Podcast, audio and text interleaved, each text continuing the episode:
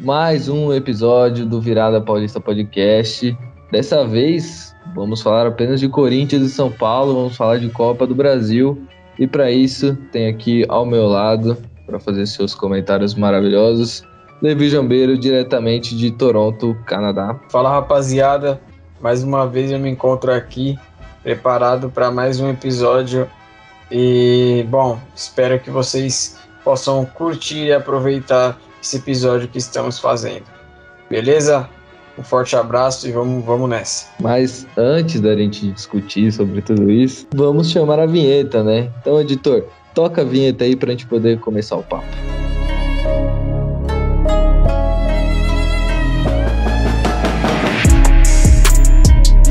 Bom, vamos começar. Você quer começar falando de qual confronto primeiro, Levi? Corinthians e Atlético Goianiense ou São Paulo e América Mineiro? Melhor falar do tricolor paulista primeiro, né?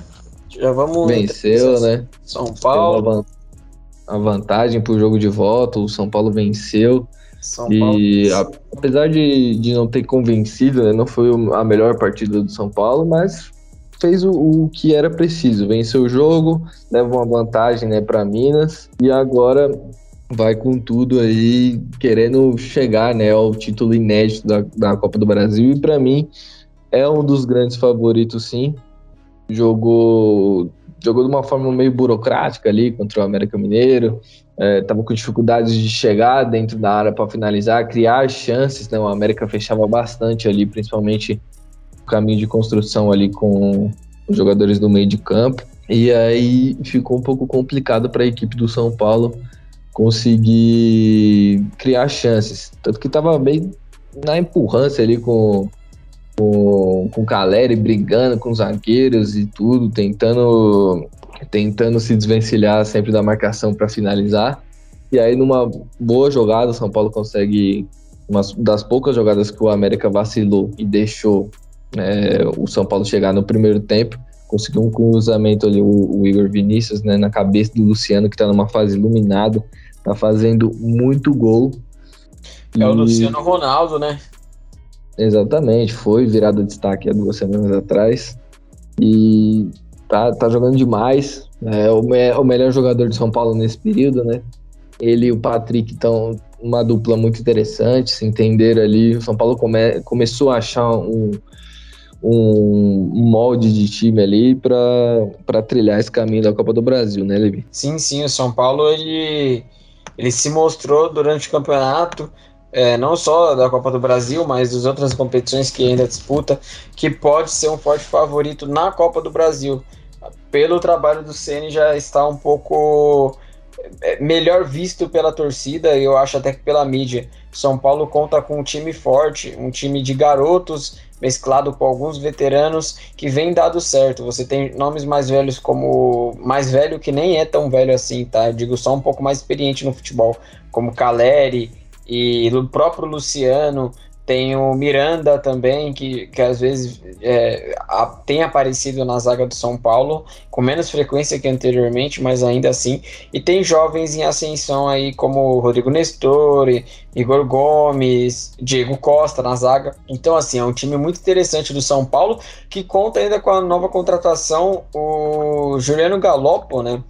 Se eu não me engano, é isso aí mesmo. Só não sei se ele vai poder isso. conseguir ainda disputar a Copa do Brasil. Não, ele jogou, ele jogou a Copa do Brasil, ele quase fez um gol lá contra, uma, contra o América Mineiro, a bola saiu raspando ali atrás. Ele entrou então, no segundo tempo e quase fez um gol. Ótima informação do Guilherme, eu estava por fora que ele, que ele atuou no último jogo do São Paulo.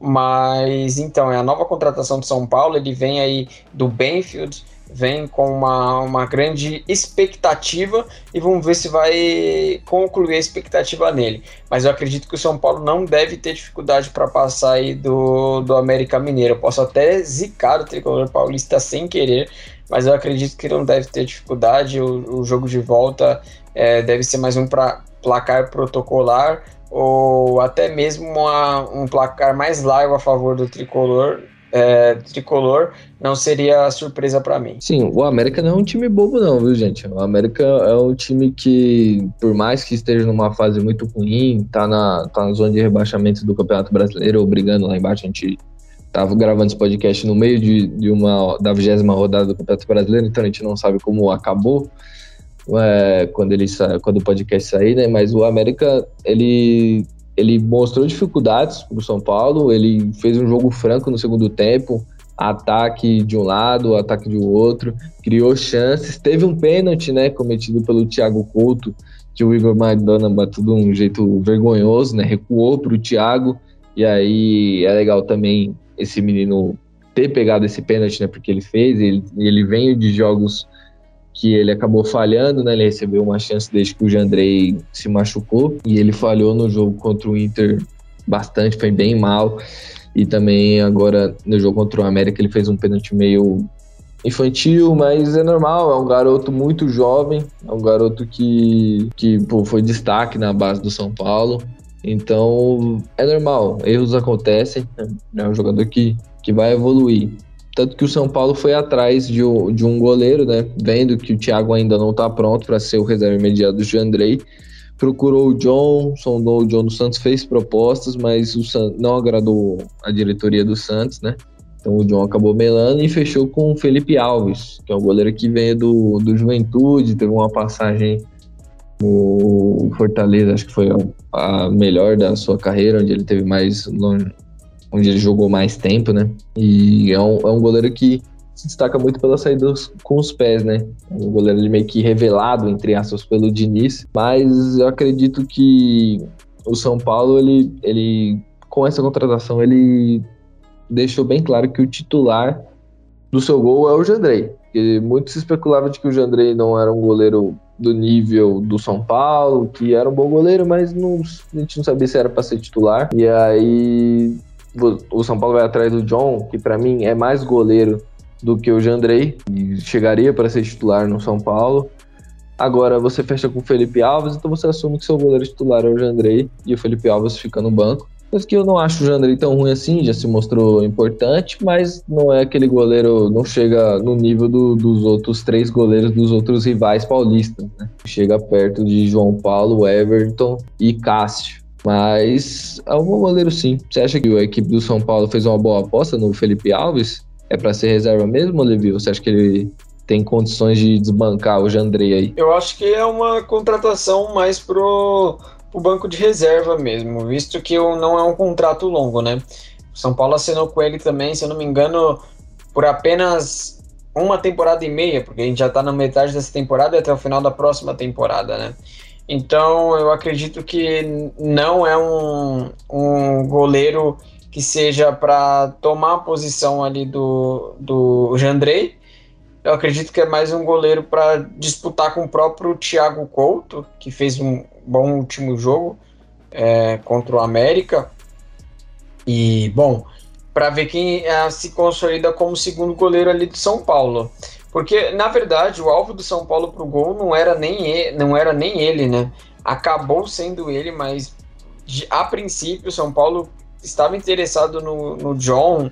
É, se falou até do Neto e do Rafael Cabral, se eu não me engano, e acabou acordando com o Felipe Alves. Não acho que seja a pior das hipóteses, mas também não é a melhor das, das situações. Acredito que é um goleiro mesmo para preencher o elenco e, e tentar se manter mais um pouco aí com o Jandrei sendo o titular lá na, lá na equipe do Tricolor. É, é não vem para ser o titular, né? Vem para ser claramente um segundo goleiro ali que vai entrar, já que o Thiago Couto claramente tive que ainda não está pronto, ainda comete alguns erros que é de jovem, é normal, ele vai aprender com os erros. É, o goleiro ainda demora mais um pouco para entrar no, no, time, é difícil a gente ver um goleiro bem jovem é, estreando. Tipo, o João Paulo no Santos tem 26 anos, já não é tão jovem assim, mas foi jogar dois anos atrás, quando ele tinha 24 para fazer 25. Então, goleiro com tempo, a gente viu também no final do jogo o abraço do Rogério nele, né? É, que é bem legal, o Rogério dá esse apoio, o Rogério conhece da posição, conhece de São Paulo, sabe o, o como isso pode ser importante para o atleta se recuperar ali, como é importante a mentalidade de um moleque estreia, estreando não, né, mas, mas jogando pelo São Paulo, numa Copa do Brasil, com o Morumbi lotado e tal, ele cata um pênalti, um pênalti que foi infantil que ele mesmo fez, é, é, importante ali o Rogério dar esse apoio aí e reconhecer que ele fez um bom trabalho ali, consertando a cagada que ele fez, né, de fazer o pênalti. Outra coisa que eu queria falar do São Paulo também é, pô, o São Paulo não tomou gol, né, né, nesse jogo contra o América Mineiro. Vinha levando gols em todos os jogos, como o Gama e o Thiago falou no último podcast, é, no último episódio, né? Foram três jogos e oito gols feitos e oito gols sofridos, porque o São Paulo tava numa draga na zaga impressionante, machucava todo mundo, outro suspenso e tal. E o Rogério é, começa a, a, sentir falta, né? De ter opções na zaga, porque, beleza, tem o Miranda, aí tem o Léo, mas a gente, o, o Arboleda tá machucado, a gente não sabe quando que volta, vai demorar. E aí, em entrevistas, até o Rogério chegou a falar, pô, que colocar o Luizão, que é o menino da base e tal, é bom, mas de um lado de um, de um, jogador experiente. O Luizão teve que jogar contra o Atlético Mineiro porque não tinha zagueiro. Então, colocar ele do lado do Miranda, do Léo Pelé, né? E do. E ele citou até o Diego Costa. O Diego Costa se tornou um cara experiente, né? Ele tem 23 anos apenas mas o Rogério já considera ele experiente pela situação aí que vive o São Paulo na zaga. Acho que o São Paulo tem que ir ele atrás é de zagueiro. experiente e, se eu não me engano, ele já se tornou o capitão do São Paulo, o Diego Costa. Exatamente. Não sei, se, não sei se fixo, mas tem alguns jogos que ele está com a, brace, a braçadeira a braçadeira do time. Sim, ele tem uma personalidade de capitão e o Rogério confia bastante nele. Ele fez um bom jogo aí contra o América Mineiro. O São Paulo que que tem também uma surpresa para mim no meio de campo, que tá ganhando bastante espaço agora com o Rogério. Não estava ganhando tanto antes, mas agora vem, vem mostrando seu futebol. O Gabriel Neves ali na primeira volância, revezando com o Nestor ali, ele tá jogando muito bem, ele jogou contra o América Mineiro e foi bem. Então, é um São Paulo que, que para mim, vai chegar na, no, no confronto contra o, contra o América no jogo de volta sabendo se está classificado na Sul-Americana ou não. Então aí pode mudar um pouco o pensamento do São Paulo. Eu acho que o São Paulo vai querer brigar nas duas frentes, mas o São Paulo vai pegar o Ceará, que foi o melhor time da Sul-Americana. Se por acaso derrapa, sai para o Ceará, aí é foco total na Copa do Brasil e aí eu não vejo chance praticamente nenhuma do São Paulo sair fora. Porque vai entrar focado, vai entrar com sangue nos olhos e é um time que hoje tem um padrão tático que o Rogério Ceni deu, é um time que hoje que, que é acertadinho, apesar de, a gente falou, tava levando muitos gols, mas é um time que é coeso, é um time que briga, é um time que é competitivo. O Rogério Senna conseguiu trazer isso para o São Paulo, que há pouco tempo atrás, antes dele chegar com o Crespo, tirando aquele Campeonato Paulista que o São Paulo venceu depois, né? Era um time que a gente não botava muita fé por, por conta disso. Parecia que os jogadores eles não, não entendiam que eles estavam no São Paulo, que eles tinham que dar a vida, porque aquilo ali era é, é, o auge de, de muitos jogadores. Estar no São Paulo é o auge de muitos jogadores.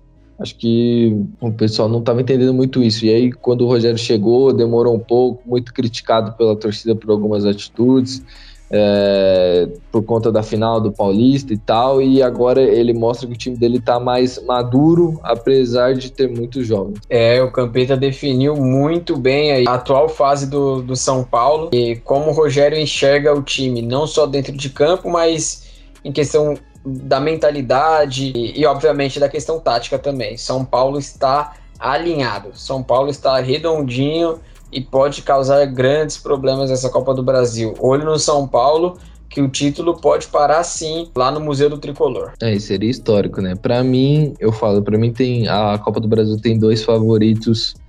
Tipo assim, tem mais, né? Eu acredito que fica entre um desses quatro times: Flamengo, Corinthians, é... vou botar o Atlético Paranaense. Então, cinco times: Fluminense e São Paulo. Beleza. Mas eu acho que os dois mais favoritos para mim é, nesse momento é o São Paulo e o Fluminense, porque são os que estão levando mais a Copa do Brasil a sério e estão jogando muito bem nela. De acordo, de acordo. O, o podcast não é o nosso foco né, no podcast, mas um comentário avulso é que para mim o melhor futebol do Brasil no momento é o futebol do Fluminense do Diniz. Eu acho que nem muitas pessoas por vão... incrível que pareça. Vão discordar, é, por incrível que pareça, mas Hoje em dia não há time que, que joga um melhor futebol do que o Fluminense do Diniz. Só um comentário aleatório mesmo, mas o Fluminense é um grande favorito ao, ao título da Copa do Brasil junto com o São Paulo. Acho que são os dois mais favoritos no momento. É, vamos ver se o Diniz vai conseguir manter esse trabalho aí, porque ele tem um histórico de destruir os trabalhos dele conforme vai passando o tempo, né? Mas isso aí é coisa já passou pelo São Paulo, já passou pelo Santos, agora ele é problema do Fluminense, por enquanto tá sendo a solução Vamos ver se ele vai continuar sendo por muito tempo. A gente viu aqui com algumas experiências assim, desses dois times que eu falei que não foram legais. Mas acontece, né? Já passou, já tem outros técnicos no comando dos times. E agora bora falar de Corinthians, né? Que já falamos bastante de São Paulo, vamos falar do Corinthians e Atlético Goianiense. Uma derrota que deu uma causada ali no, nos bastidores do Corinthians, na torcida, ficou, teve ameaça lá pro Duqueiroz, ele postou no, no, Instagram e tal. A torcida ficou muito bolada com essa derrota. Claro porque o time não apresentou futebol bem mais ou menos, né, Levi? Bem mais ou menos, você ainda foi amigável, né, Guilherme? Foi um, foi um futebol, cara, pobre um futebol bem abaixo do Corinthians. Foi um futebol que estava com os seus melhores jogadores disponíveis e mesmo assim parece que o time estava muito desfalcado. Você viu um time sem vontade de marcar, sem vontade de fazer a pressão alta, como deseja o técnico, sem vontade de ter a bola no pé, se desfazendo muito fácil da bola, errando passes bobos foi um dos piores jogos do Corinthians, se não o pior jogo do Corinthians na temporada. Eu acredito que foi o pior, a pior atuação do Corinthians na temporada. Foi muito ruim. Foi uma partida bem ruim mesmo, beirando ao deplorável de se assistir para o torcedor alvinegro. E a derrota foi merecida. Merecida 1 a 0 já estava barato, 2 a 0 ficou ainda no lucro para o que foi o jogo, porque o Atlético realmente mereceu vencer. É, então, e você falou uma coisa que é verdade, o Vitor Pereira não ficou nada feliz, né, com a atuação do time, a gente até postou lá no, no perfil do Virada um, uma aspa dele aqui, que aí ele diz que, que ele viu um time lutando em todos os duelos, jogando com a faca na boca, dividindo todos os lances, e ele viu a equipe dele, que não fez nada disso que o, o, Corinthians praticamente não entrou em campo, né? O Corinthians foi o, um time totalmente, nem você falou, parecia que tava dormindo, parecia um time totalmente não, perdido, né? Totalmente perdido, não sabia o que fazer. Tava uma situação ali complicada. E aí, quando sai o primeiro gol, ainda a esperança é que, pô, o Corinthians vai dar uma acordada aí, né? Vai tentar melhorar, o William vai puxar uma jogada individual. Quem sabe não saiu o primeiro gol do Yuri Alberto. É, o torcida estava um pouco empolgada com essa dupla Yuri Alberto e Roger Guedes, que foi muito bem contra o Botafogo, né? O próprio Vitor Pereira falou disso depois, disse que não tem condições dos dois jogarem juntos, que ele perde muito na marcação, na intensidade do time. Então a gente vai ver pouco essa dupla, que rendeu contra o Botafogo, mas contra o Atlético deixou a desejar, né, Levi? Então, deu certo entre aspas, né? Foi uma atuação assim boa da dupla Yuri Alberto e Roger Guedes, o 9 e o 7, mas também nada que enche os olhos, apesar do gol do Roger Guedes. E também foi contra uma equipe mais fraca e com outro propósito, que veio com um propósito mais defen defendendo e, e tinha a torcida ao seu favor, no calor da Neoquímica Arena e tudo mais.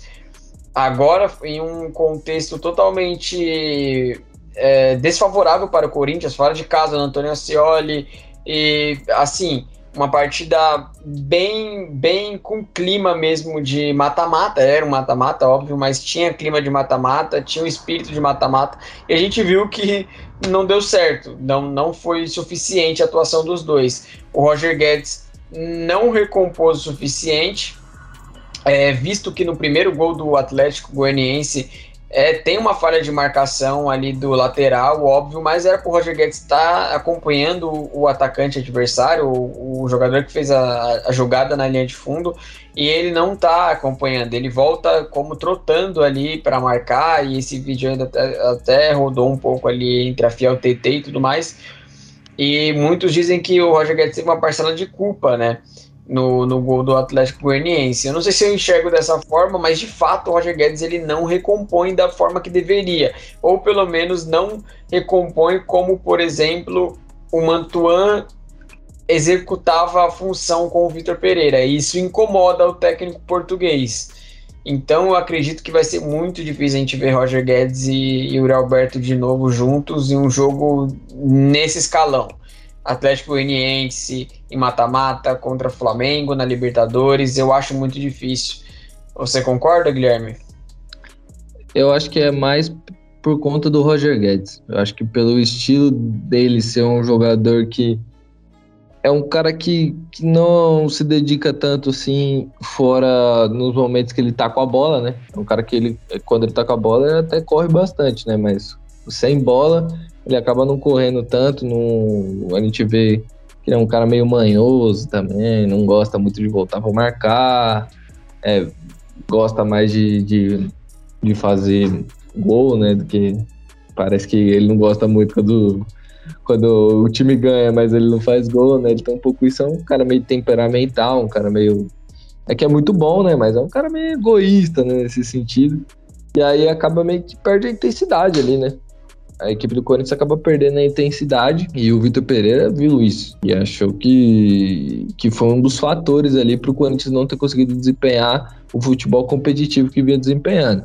Mas eu também não acho que é coisa pro fim do mundo, tá? Esse resultado. É, apesar do, do, do, resultado ser ruim pelo mata-mata, né? Você levar um 2 a 0 para reverter em casa, você precisa de um 3 a 0 É difícil, apesar do Atlético Goianiense não ser uma equipe de outro mundo. Acabou de levar 4 a 1 do Flamengo no Maracanã, com um time reserva. Não é o melhor time do mundo, mas tem uma vantagem, vai entrar totalmente trancado, lacrado lá atrás e o Corinthians vai ter que, vai ter, que ter criatividade para furar essa barreira, para poder infiltrar ali na área do Atlético Goianiense, poder tentar fazer o, os gols, né? Eu vejo dois cenários assim. Uma é a torcida empurrando, começa o jogo, o Corinthians faz 1 a 0 aí eu acho que fica mais tranquilo para o Corinthians conseguir construir um placar de dois ou três.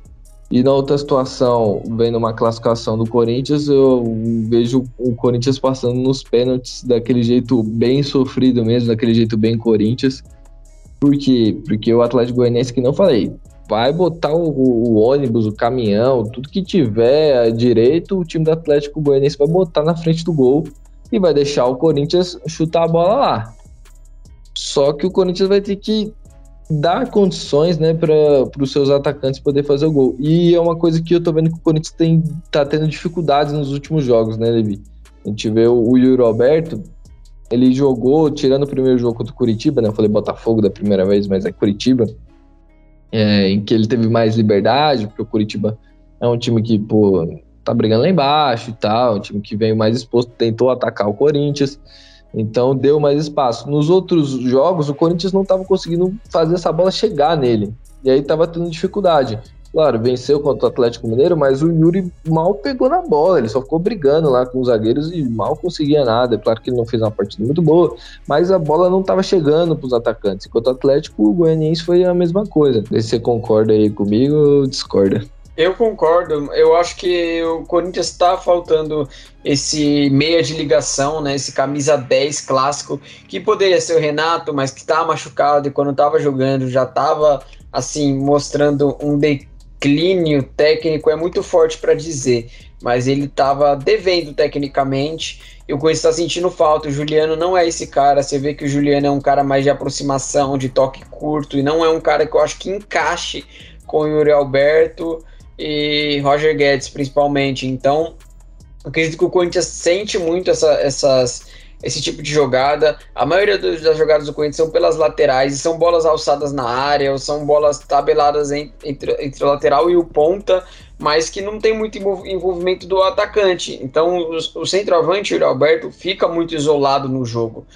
Não sei se o Vitor Pereira pensa em talvez trazer o Watson para ser esse homem de meio campo. Eu vejo o Watson com uma grande capacidade é, técnica e de visão mesmo, de passe, de ter um bom passe, ter uma boa visão de jogo para atuar nessa posição. Talvez ele pode ser um teste. Ou o Vitor Pereira vai acabar escalando Juliano mesmo, ou até mesmo os três volantes novamente. Mas eu vi e acredito que mais que uma pessoa deve ter percebido isso, de que os três volantes não deu certo. Eu acho que não escalaria essa, essa formação de novo.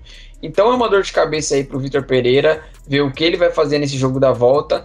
A, a, a real questão é, que a torcida vai estar tá lá, a torcida vai apoiar, mas ela vai querer saber do resultado. Então, o Corinthians joga com pressão e joga precisando do resultado. Nada mais do que a vitória e a classificação importa para o Corinthians. Nada mais do que a vitória e a classificação. Você falou a questão da pressão. É, como a gente falou do São Paulo também que vai enfrentar o Ceará, o Corinthians vai, vai já vai vir para a decisão contra o Atlético Goianiense, sabendo se estará na semifinal da Libertadores ou não, porque os dois jogos contra o Flamengo são no meio disso, né? Então a pressão pode estar ainda maior para uma situação que não é tão fácil assim, porque reverter 2 a 0 não é fácil, não é fácil, gente. A gente tem que ser realista aqui. 2 a 0 é um placar complicado, porque você fazer 3 a 0 dependendo de como a equipe vem, e a gente já citou as dificuldades que o Corinthians está tendo para armar jogadas, fazer a bola chegar no centroavante, o Alberto, como ele sofreu, vai ser complicado. E ainda com a pressão da torcida, porque a torcida, um exemplo, claro que ninguém quer que isso aqui aconteça, mas se o Corinthians for eliminado para o Flamengo, vai ser uma pressão absurda para o jogo da volta contra o Atlético Goianiense em Itaquera. Vai ser uma pressão gigantesca porque você tem o Corinthians é, em três frentes, beleza, mas você tem um Palmeiras que não perde nunca, e o Palmeiras só tá em duas competições, tá quatro pontos no, na à frente do Corinthians. Se o Corinthians sai da Libertadores, na outra semana sai da Copa do Brasil, você sai de um de estar tá brigando em três frentes para estar tá brigando em uma só, e na, na das três, eu acho que ficaria só a que, na minha opinião, seria a mais difícil do Corinthians conquistar. O que, que você acha, Levi? Sim, com certeza. Eu assino embaixo. Fica mais difícil e a pressão vai aumentar cada vez mais. E é assim, o torcedor, até quando o torcedor vai ter paciência? É óbvio que não é um não é um elenco pensado a longo prazo, até porque eu acredito que é um elenco que vai ser mantido apenas no mandato do Duílio, mas também não é um elenco pensando a curto, curto prazo. Essa temporada, acredito que a próxima Corinthians deve manter forte da mesma maneira, pelo menos até o meio, né, da próxima temporada. Mas o torcedor quer título agora, o torcedor quer vencer agora, e vai ser difícil entender isso. Então, uma dor de cabeça pro Vitor Pereira e eu quero ver como vai ser a atuação dele é, nos próximos jogos aí, o que ele está planejando para o Corinthians e mudanças. O Corinthians precisa de mudanças e reação rápida para reverter o placar negativo contra o Atlético Goianiense. Exatamente. E se a gente falou de Galopo no São Paulo, a gente tem que falar de Fausto Vera no Corinthians, né? Chegou aí o, uma boa contratação do Corinthians, vem da Argentina Júnior, 22 anos, estreou contra o Atlético Goianiense. E aí eu acho que não deu para ver muito do futebol dele ainda, né, Levi? Ah, não deu para ver porque ele estreou numa fogueira, o time já tava perdendo, o técnico colocou, para mim não deveria nem ter colocado. E aí ele pegou na bola muitas poucas vezes, não dá para avaliar o jogador por, por esse jogo. Mas é claro que vem como uma contratação de grande aposta do Corinthians, porque é uma compra em definitivo. É, obviamente pensando em vender no futuro para fazer caixa, acredito eu. E é uma, é uma aposta. É um jogador que estava se destacando no campeonato argentino. É um jogador que é visto com bons olhos nas seleções de base da Argentina. Então é, claramente uma aposta. Agora, se vai dar certo ou se vai dar errado, só o tempo vai dizer. Mas eu acredito que foi uma aposta boa do Corinthians, até pela idade do jogador. E vamos ver, vamos ver. Eu acredito que ele pode ter um impacto imediato ou pode, ou pode também é, demorar mais tempo de adaptação. É, esses dois casos aí que eu vejo com o Fausto Vera. Ou ele chega e joga e mostra que tem bola para já entrar no time titular e jogar, ou ele vai entrar no rodízio do Vitor Pereira e jogar as competições é, não secundárias, eu digo, mas aquela que entra com um time mais misto para pegando mais ritmo e se adaptando mais com o futebol brasileiro. São essas duas opções. Agora a gente tem que esperar para ver como que vai ser o desempenho dele nas próximas partidas, para fazer uma melhor avaliação. Bom, eu acho que é uma contratação que estava se destacando lá no Argentina Júnior e tal, mas eu acredito que por por ser um cara estrangeiro, vai ter o um período de adaptação aqui no Brasil. Eu acho que o Corinthians pensou mais a, a médio e longo prazo a contratação do Vera, por ser um cara de 22 anos também. É uma promessa, né, da Argentina aí, 22 anos, é um cara bem novo. Se ele despontar daqui dois anos, ele ainda vai ter 24, ainda vai ser um cara muito novo, tá ligado? Então, eu acho que, que nem você falou, o Corinthians tem um elenco para curto prazo. Mas acho que esses movimentos do Corinthians aí, pô, Fausto Vera, é, e tentar algumas renovações com alguns moleques aí da base, é o pensamento do Corinthians de beleza, a gente está pensando agora, mas também a gente está pensando no futuro também. O que é importante, já que você tem William com uma idade muito avançada, Renato Augusto com uma idade tão avançada que ele não consegue nem jogar mais, é, Juliano também, que não é mais nenhum menino, e, e outros, mas se a gente pegar, tem muitos jogadores jovens aí no Corinthians, como o Duqueiroz, que provavelmente eu acho difícil que ele fique por muito tempo no Corinthians, está se destacando bastante, deve ir para a Europa. E outros jogadores aí, como o próprio Piton, como o Roger Guedes também é um cara jovem. Então é um time que tem é para agora, mas acho que também tem seus movimentos para depois que esses caras, esses grandes nomes de hoje parar, não cair no ostracismo, né, Levisão? Sim, assina embaixo. É isso aí. Não tem muito o que acrescentar, não. Acho que você deu a letra mais ou menos de como o Corinthians vem trabalhando no mercado e vem trabalhando dentro da equipe. Muito jogador jovem, mas obviamente com o desejo de fazer caixa em cima dos jogadores, até porque o Corinthians tem uma meta anual para poder bater com as vendas e contratando jogadores experientes com oportunidade de mercado e também mostrou que pode contratar jogadores jovens, pode ter um projeto atraente para, por exemplo, contratar um Fausto Vera. Então não é um, um, elenco velho, né? Não é um elenco super velho como parece ser, e também não é um elenco super novo. Acho que o Corinthians vem mesclando aí entre jogadores mais experientes e jogadores mais novos, podemos dizer assim. E a curto prazo que eu digo é mais na questão do mandato. É, esse elenco é para o mandato do Duílio. Agora, se o Duílio ser reeleito e continuar como presidente do Corinthians por mais tempo, provavelmente ele vai manter a força. Isso daí é o que faz sentido. Mas a gente também não sabe. Caso ele não, não ser reeleito, não faz sentido no presidente é, arcar com os méritos, entre aspas, do Duílio, né? Que é ele que está montando o elenco e monta, é, ajeitando toda a casa. Então, a maioria dos contratos são pro, até o fim do mandato dele. E é isso. O Corinthians tem um planejamento até o fim do mandato dele. Eu espero que seja campeão brevemente, né? Todos os torcedores esperam isso e, e é, é assim é a vida do Corinthians hoje. É, o Corinthians tenta colocar uma cara para que possa competir com os times mais prontos do Brasil, que é Atlético Mineiro, Flamengo e Palmeiras, com uma certa sobra, não? Então o Corinthians tenta competir com eles, só que o projeto do Corinthians é muito mais novo, muito mais novo que o projeto do, do Atlético, Flamengo e Palmeiras. Esses times já estão aí há uns anos é, dando, a, dando as caras para os seus respectivos times, é, criando casca nas competições para que possam colher os frutos. E o projeto do Corinthians é, é novo. É, o time está sendo montado com esse perfil não faz muito tempo. Então acredito também que se não ganhar agora, também não é o fim do mundo. Os torcedores também precisam ter calma e também entender que é um processo. Agora, o que não pode é o Corinthians não competir. E, é, e até então eu vejo que o Corinthians compete em todas as frentes possíveis: Copa do Brasil, Brasileiro e Libertadores. É, exatamente. E é isso aí, mano. Vamos ficando por aqui, né? Que ele já falou pra caramba, né, Levi? Se despede aí da galera. Pô, a gente já falou demais aí, gravamos só nós dois e ficou bem, bem extenso. Mas é isso aí, galera. Muito bom estar com vocês novamente. Estou aparecendo mais ultimamente. Último episódio, ou penúltimo episódio, eu estive gravando também com meu companheiro Guilherme. E acredito que vou voltarei mais vezes é, gravando para vocês, até porque a gente está começando a entrar em reta importante da temporada. É, Copa do Brasil, Libertadores, Brasileiro, virada de turno. Então agora vai ser, vai ser bem importante para a produção de conteúdos para vocês e também o nosso futebol brasileiro chega no momento mais importante da temporada, né? Onde a gente vai ficar sabendo dos campeões aí, dos títulos disputados. Então é isso aí, galera. Aguardo vocês no próximo episódio e muito obrigado. Tchau, tchau. Isso aí, galera. Falou, tamo junto. E como diria o mítico, dignidade já.